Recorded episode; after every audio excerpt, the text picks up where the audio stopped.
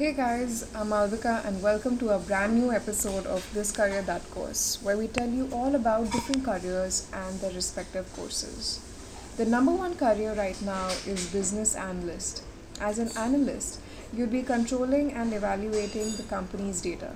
Some of the top universities that are offering a course in this are the University of Minnesota, University of South California, Purdue University, University of Texas, and last but not the least for sure, MIT Sloan School of Management. Most students pursue this. Uh, most students who pursue this have a bachelor's in engineering, which could be pretty much any specialization.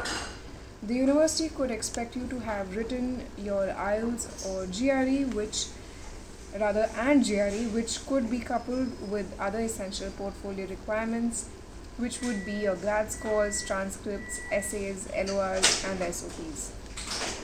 A business analyst course overseas could cost you anywhere around $25,000 and give you an ROI of over fifty to $70,000.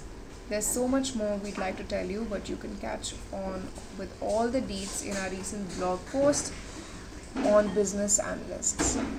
That's all from us today.